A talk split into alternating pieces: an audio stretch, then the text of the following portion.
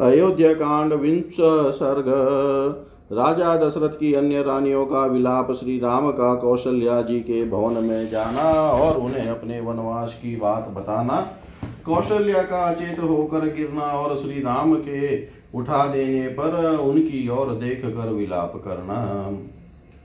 तस्मिंस्तु पुरुषव्याघ्रे निष्क्रामधिकृताञ्जलो आर्तशब्दो महान् जज्ञे स्त्रीणामन्तः पुरे तदा।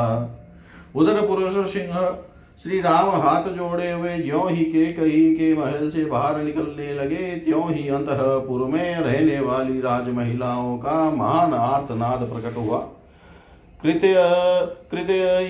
स्वचोदितः, पित्रा सर्वशान्तः च, गतिश्च शरणं चाशितः, स रामो अद्य प्रवत्स्यति। वे कह रही थी, हाय, जो पिता के आज्ञा न देने पर भी समस्त अंतपुर के आवश्यक कार्यों में स्वतः संलग्न रहते थे, जो हम लोगों के सहारे और रक्षक थे, वे श्री राम आज वन को चले जाएँगे। कौशल्या कौसल्यायां यथा युक्तो जनन्यां वर्तते सदा तदेव वर्ते, अस्मातु जन्म प्रभृति राघव। वे रघुनाथ जी जन्म से ही अपनी माता कौशल्या के प्रति सदा जैसा बर्ताव करते थे, वैसा ही हमारे साथ भी करते थे। न क्रुदयत्यभिशप्तोऽस्मि क्रोधनीयानि वर्जयन् क्रुधान् प्रसादयन् सर्वान् सहितोऽद्य प्रवत्स्यति जो कठोर बात कह देने पर भी कुपित नहीं होते थे, दूसरों के मन में क्रोध उत्पन्न करने वाली बातें नहीं बोलते थे, तथा जो सभी रूठे हुए व्यक्तियों को मना लिया करते थे, वे ही श्री राम आज यहाँ से वन को चले जाएँगे। अबुद्धिर्बत नो राजा जीवलोकम चरत्ययम योगतिम सर्वभूतानां परित्यजति राघवम बड़े खेद की बात है कि हमारे महाराज की बुद्धि मारी गई। ये इस समय संपूर्ण जीव जगत का विनाश करने पर तुले हुए हैं। तभी तो ये समस्त प्राणियों के जीवन धार श्री राम का परित्याग कर रहे हैं। इति सर्वा महिष्यस्ता विवत्सा इव धेनव पतिमा चुक्रुषु चापि सस्वनं चापि चुक्रुषु। इस प्रकार समस्त रानियाँ अपने पति को कोसने लगी और बछड़ों से बिछड़ी हुई गौों की तरह उच्च स्वर से क्रंदन करने लगी।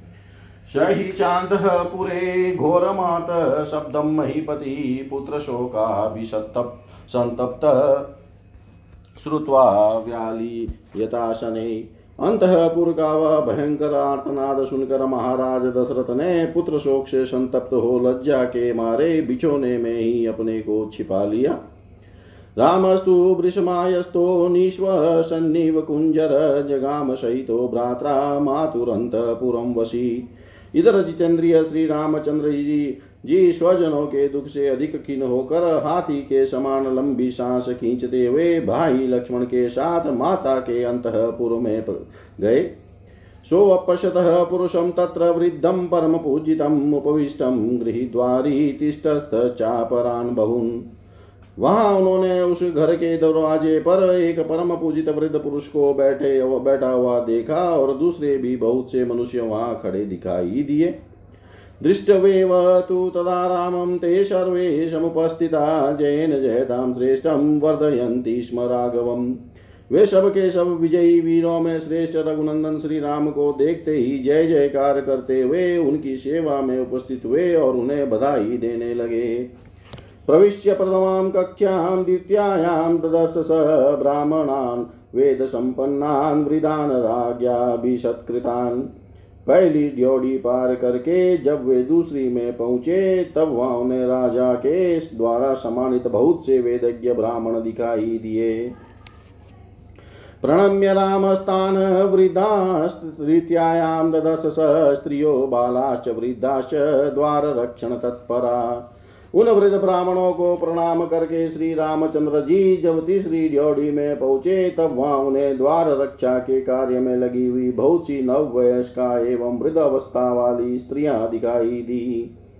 वर्धयित्वा प्रविष्टास्ता प्रविश्य च गृहं स्त्रिय न्यवेदयन्त त्वरितं राममातु प्रियं तदा।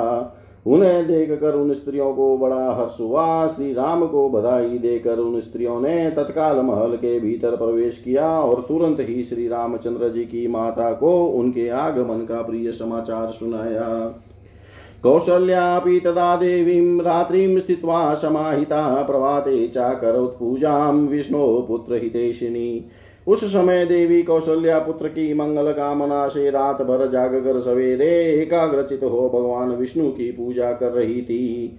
साख्योम वसना हृष्टा, नित्यम व्रत परायणा, अग्निम ज्योति स्म तदा मंत्रवत कृत मंगला। वे रेशमी वस्त्र पहनकर बड़ी प्रसन्नता के साथ निरंतर व्रत परायण होकर मंगल कृत्य पूर्ण करने के पश्चात मंत्रोच्चारण पूर्वक उस समय अग्नि में आहुति दे रही थी।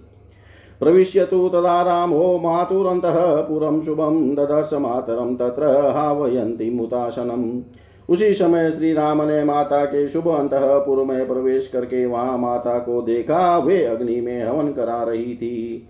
देव कार्य निमित्तं च तत्रापशत समुद्यतं दध्यक्षत धृतं चेव मोदगान् हविस्तदा लाजानमाल्यानि शुक्लानि पायसं कृश्चरं तथा समिध पूर्णकुम्भाश्च ददर्श रघुनन्दन रघुनंदन। ने देखा तो वहाँ देव कार्य के लिए बहुत सी सामग्री संग्रह करके रखी हुई है। दही, अक्षत घी, मोदक अविश्य धान का लावा, सफ़ेद माला, खीर, खिचड़ी, समिधा और भरे हुए कलश, ये सब वहाँ दृष्टि गोचर हुए। समितां व्रत योगेन कर्षितां तर्पयन्तीं ददर्शाद्भिः देवतां वरवर्णिनीम्। उत्तम कांति वाली माता कौशल्या सफ़ेद रंग की रेशमी साड़ी पहने हुए थी। वे व्रत के अनुष्ठान से दुर्बल हो गई थी और इष्ट देवता का तर्पण कर रही थी। इस अवस्था में श्री राम ने उन्हें देखा। साचिरस्यात्मजं दृष्ट्वा मातृनन्दनमागतम् अभिचक्राम संस्था किशोरं बड़वा यथा माता का आनंद बढ़ाने वाले प्रिय पुत्र को बहुत देर के बाद सामने उपस्थित देख कौशल्या देवी बड़े हर्ष में भरकर उसकी ओर चली। मानो कोई घोड़ी अपने बछड़े को देख कर बड़े हर्ष से उसके पास आई हो। समातरमुत्क्रान्तामुपसङ्ग्रहं राघव परिष्वक्तश्च बाहुभ्यामवघ्रातश्च मूर्धनि। श्री रघुनाथ जी के निकट आई हुई माता के चरणों में प्रणाम किया और कि माता कौशल्या ने उन्हें दोनों भुजाओं से कसकर छाती से लगा लिया तथा बड़े प्यार से उनका मस्तक शूँगा तमुवाच दुरादर्शम राघवम सुतमात्मन कौशल्या पुत्र वात्सल्यादिदम प्रिय हितम वच। उस समय कौशल्या देवी ने अपने दुर्जय पुत्र श्री रामचंद्र जी से पुत्र स्नेह वशीय प्रिय एवं हितकर बात कही। वृद्धानां धर्मशीलानां राजसीनां महात्मनां प्राप्नुहि आयुच्च कीर्तिं च धर्म चाप्युचितं कुले। बेटा, तुम धर्मशील वृद्ध एवं महात्मा राजर्षियों के समान आयु, कीर्ति और कुलोचित धर्म प्राप्त करो। सत्य प्रतिज्ञम पितरम राजानम पश्य राघव अद्येव त्वां सधर्मात्मा योवराजे अभिषेक्ष्यति। रघुनंदन, अब तुम जाकर अपने सत्य प्रतिज्ञ पिता राजा का दर्शन करो। वे धर्मात्मा नरेश आज ही तुम्हारा युवराज के पद पर अभिषेक करेंगे। दत्तमासनमालभ्य भोजनेन निमन्त्रितः मातरम राघव, किंचित प्रसार्याञ्जलिमब्रवीत्। यह कहकर माता ने उन्हें बैठने के लिए आसन दिया और भोजन करने को कहा। भोजन के लिए निमंत्रित होकर श्री राम ने उस आसन का स्पर्श मात्र कर लिया, फिर वे अंजलि फैलाकर माता से कुछ कहने को उद्यत हुए। सस्वभावविनीतश्च गौरवाच तथानतः प्रस्थितो दण्डकारण्यमापृष्टमुपचक्रमे वे स्वभाव से ही विनयशील थे तथा माता के गौरव से भी उनके सामने नतमस्तक हो गए थे। उन्हें दंडकारण्य को प्रस्थान करना था अतः वे उसके लिए आज्ञा लेने का उपक्रम करने लगे।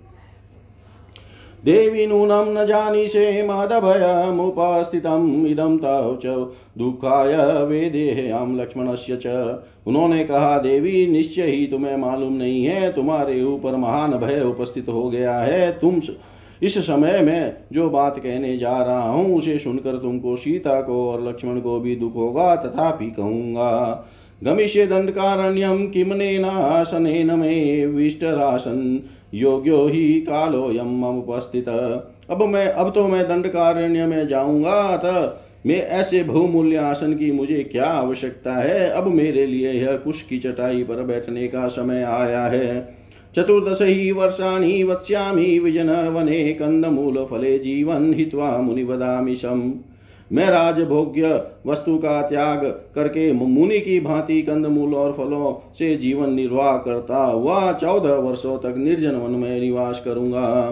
भरताय महाराजो योवराज्यम प्रयच्छति माम पुनर्दंडकारण्यम विवास यति तापसम महाराज युवराज का पद भरत को दे रहे हैं और मुझे तपस्वी बनाकर दंडकारण्य में भेज रहे हैं। सठ षट्चाष्टोच वर्षाणि वत्स्यामि विजने वने आशेव मानो वन्यानि फलमूले च वर्तयन्।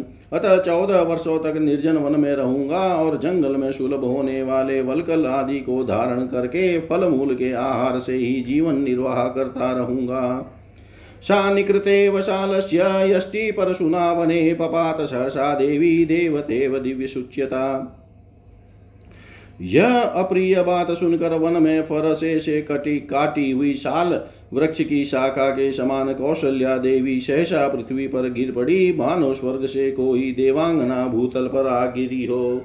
ताम दुःखोचितां दृष्ट्वा पतितां कदलीमिव राम स्तुतापयामास मातरं गच्चेतसम् जिन्होंने जीवन में कभी दुख नहीं देखा था, जो दुख भोगने के योग्य थी ही नहीं, उन्हीं माता कौशल्या को कटी हुई कदली की भांति अचेत अवस्था में भूमि पर पड़ी देख श्री राम ने हाथ का सहारा देकर उठाया। उपावृत्योत्थितां दीनां वडवामीं वाहितां पांशु गुंठित सर्वांगी विममस च पाणिना। जैसे कोई घोड़ी पहले बार बड़ा भारी बोझ ढो चुकी हो और थकावट दूर करने के लिए धरती पर लोट पोट कर उठी हो। उसी तरह उठी हुई कौशल्या जी के समस्त अंगों में धूल लिपट गई थी और वे अत्यंत दीन दशा को पहुँच गई थी। उस अवस्था में श्री राम ने अपने हाथ से उनके अंगों की धूल पहुँची। साराघवमुपासीनमशुकाता शुकोचिता उवाच पुरुषव्याघ्रमुपसृण्वती लक्ष्मणे। कौशल्या जी ने जीवन में पहले सदा सुख ही देखा था और उसी के योग्य थी। परंतु उस समय वे दुख से कातर हो उठी। उन्होंने लक्ष्मण के सुनते हुए अपने पास बैठे पुरुष सिंह श्री राम से इस प्रकार कहा, यदि पुत्र न जायेता मम शोकाय राघव, न स्म दुखमतो भूय पश्येयम अहम प्रजा। बेटा रघुनंदन, यदि तुम्हारा जन्म न हुआ होता तो मुझे इस एक ही बात का शोक रहता। आज जो मुझ पर इतना भारी दुखा पड़ा है, इसे वंध्या होने पर मुझे नहीं देखना पड़ता। एक एव ही वंद्याया शोको भवति मानस, प्रजास्मृति संतापो न अन्य पुत्र विद्यते। बेटा वंध्या को एक मानसिक शोक होता है, उसके मन में यह संताप बना रहता है कि मुझे कोई संतान नहीं है, इसके सिवा दूसरा कोई दुख से नहीं होता। न दृष्ट पूर्व कल्याणं सुखं वा पतिपौरुषे अपि पुत्रे विपश्येयमिति राम स्थितं मया। बेटा राम पति के प्रभुत्व काल में एक ज्येष्ठ पत्नी को जो कल्याण या सुख प्राप्त होना चाहिए, वह मुझे पहले कभी नहीं देखने को मिला। सोचती थी, पुत्र के राज्य में मैं सब सुख देख लूँगी और इसी आशा से मैं अब तक जी, जीती रही। साबौन्यमनोज्ञानी वाक्यानि देचिदामहं त्रोषशेष पत्नी नाम वराणाम पराशति। बड़ी रानी होकर भी मुझे अपनी बातों से, हृदय को विदिन कर देने वाली छोटी शौतों के बहुत से अप्रिय वचन सुनने पड़ेंगे। अतो दुख तरम किं नु भविष्यति, मम शोको विलापश्च यादृशोऽयमन्तक स्त्रियों के लिए इससे बढ़कर महान दुख और क्या होगा? अतः मेरा शोक और विलाप जैसा है, उसका कभी अंत नहीं है। त्वयि सन्निहितेऽप्येव महामाशं निराकृता, किं पुनः प्रोषिते तात, ध्रुवं मरणमेव ही। तात तुम्हारे निकट रहने पर भी मैं इस प्रकार सौतों से तिरस्कृत रही हूँ। फिर तुम्हारे प्रदेश चले जाने पर मेरी क्या दशा होगी? उस दशा में तो मेरा मरण ही निश्चित है। अत्यन्तं निगृहीतास्मि, भवतु नित्यमसमत्ता परिवारेण केकय्या समावाप्य त्वावरा। पति की ओर से मुझे सदा अत्यंत तिरस्कार अथवा कड़ी फटकार ही मिली है। कभी प्यार और सम्मान नहीं प्राप्त हुआ है। मैं के कई की दासियों के बराबर अथवा उनसे भी गई विधि समझी जाती हूँ। यो हि माँ सेवते कश्चिदपि वाप्यनुवर्तते। केकया पुत्रमन्वीक्षय स जनो नाभिभाषते। जो कोई मेरी सेवा में रहता या मेरा अनुसरण करता है, वह भी के कई के बेटे को देख कर चुप हो जाता है, मुझसे बात नहीं करता है। नित्य क्रोधतया तस्या कथम नु करवादितात के कया वदनम दृष्टुम पुत्र सख्यामि दुर्गता। बेटा, इस दुर्गति में पढ़कर मैं सदा क्रोधी स्वभाव के कारण कटु वचन बोलने वाले उसके केकई के मुख को कैसे देख सकूँगी? दश सप्त च वर्षाणि जातस्य तव राघव अतीतानि प्रकांक्षन्त्या मया दुख परिक्षयम् रघुनंदन तुम्हारे उपनयन रूप दित्य जन्म लिए सह सत्रह वर्ष बीत गए, अर्थात तुम अब सत्ताईस वर्ष के हो गए हो। अब तक मैं यही आशा लगाए चली आ रही थी कि अब मेरा दुख दूर हो जाएगा। तदक्षयं महद दुःखं नोत्सहे सहितुं चिरात् विप्रकारं सपत्नी नामेव जिन्नापि राघव। राघव इस बुढ़ापे में इस तरह सौतों का तिरस्कार और उससे होने वाले महान अक्षय दुख को मैं अधिक काल तक नहीं सह सकती। अपश्यन्ति तव मुखं परिपूर्ण शशिप्रभं कृपणा वर्तयिष्यामि कथं कृपण जीविका। पूर्ण चंद्रमा के समान तुम्हारे मनोहर मुख को देखे बिना मैं दुखिनी, दयनीय जीवन वृत्ति रहकर जीवन वृत्ति से रहकर कैसे निर्वाह करूँगी? उपवासेश योगेश, बहुवेश, परिश्रमे, दुख संवर्धितो मोघम त्वं ही दुर्गतया मया। बेटा, यदि तुझे इस देश से निकाल निकल ही जाना है तो मुझ भाग्यहीना ने बारंबार उपवास देवताओं का ध्यान तथा बहुत से परिश्रम जनक उपाय करके व्यर्थ ही तुम्हारा इतने कष्ट से पालन पोषण किया है। इस तरह स्थिरम नु स्थिरं नु हृदयं मन्ये ममेदं यनदीर्यते प्रावृशिष प्रावृषिव महानद्या स्पृष्टं कुलं नवाम्बसा। मैं समझती हूँ कि निश्चय ही यह मेरा हृदय बड़ा कठोर है, जो तुम्हारे विक्षोभ की बात सुनकर भी वर्षा काल के नूतन जल के प्रवाह से टकराए हुए महानदी के कगार की भांति फट नहीं जाता है। ममेव नूनं मरणं न विद्यते, न चावकाशोऽस्ति यं क्षये मम। यदन्तकोऽद्येव न माँ जिहीसति प्रशयं सिंहो रुदति मृगीमिव। निश्चय ही मेरे लिए कहीं मौत नहीं है, यमराज के घर में भी मेरे लिए जगह नहीं है, तभी तो जैसे किसी रोती हुई मृगी को सिंह ज़बरदस्ती उठा ले जाता है। उसी प्रकार यमराज मुझे आज ही उठा ले जाना नहीं चाहता है। स्थिरं हि नूनं हृदयं ममायशं, न विद्यते यद भुवि नो विधीर्यते। अनेन दुःखेन न देहमर्पितं, ध्रुवं हि अकाले मरणं न विद्यते। अवश्य ही मेरा कठोर हृदय लोहे का बना हुआ है। जो पृथ्वी पर पड़ने पर भी न तो फटता है और न टुक टुक हो जाता है। इसी दुख से व्याप्त हुए इस शरीर के भी टुकड़े टुकड़े नहीं हो जाते हैं। निश्चय ही मृत्यु काल आए बिना किसी का मरण नहीं होता है।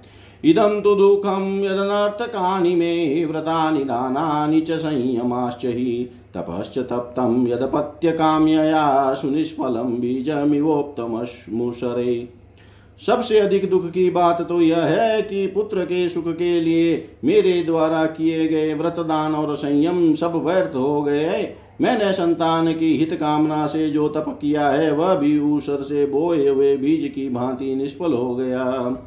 यदि ही अकाले मरणम यदृच्छया लभेत कश्चित गुरु दुख कर्षित।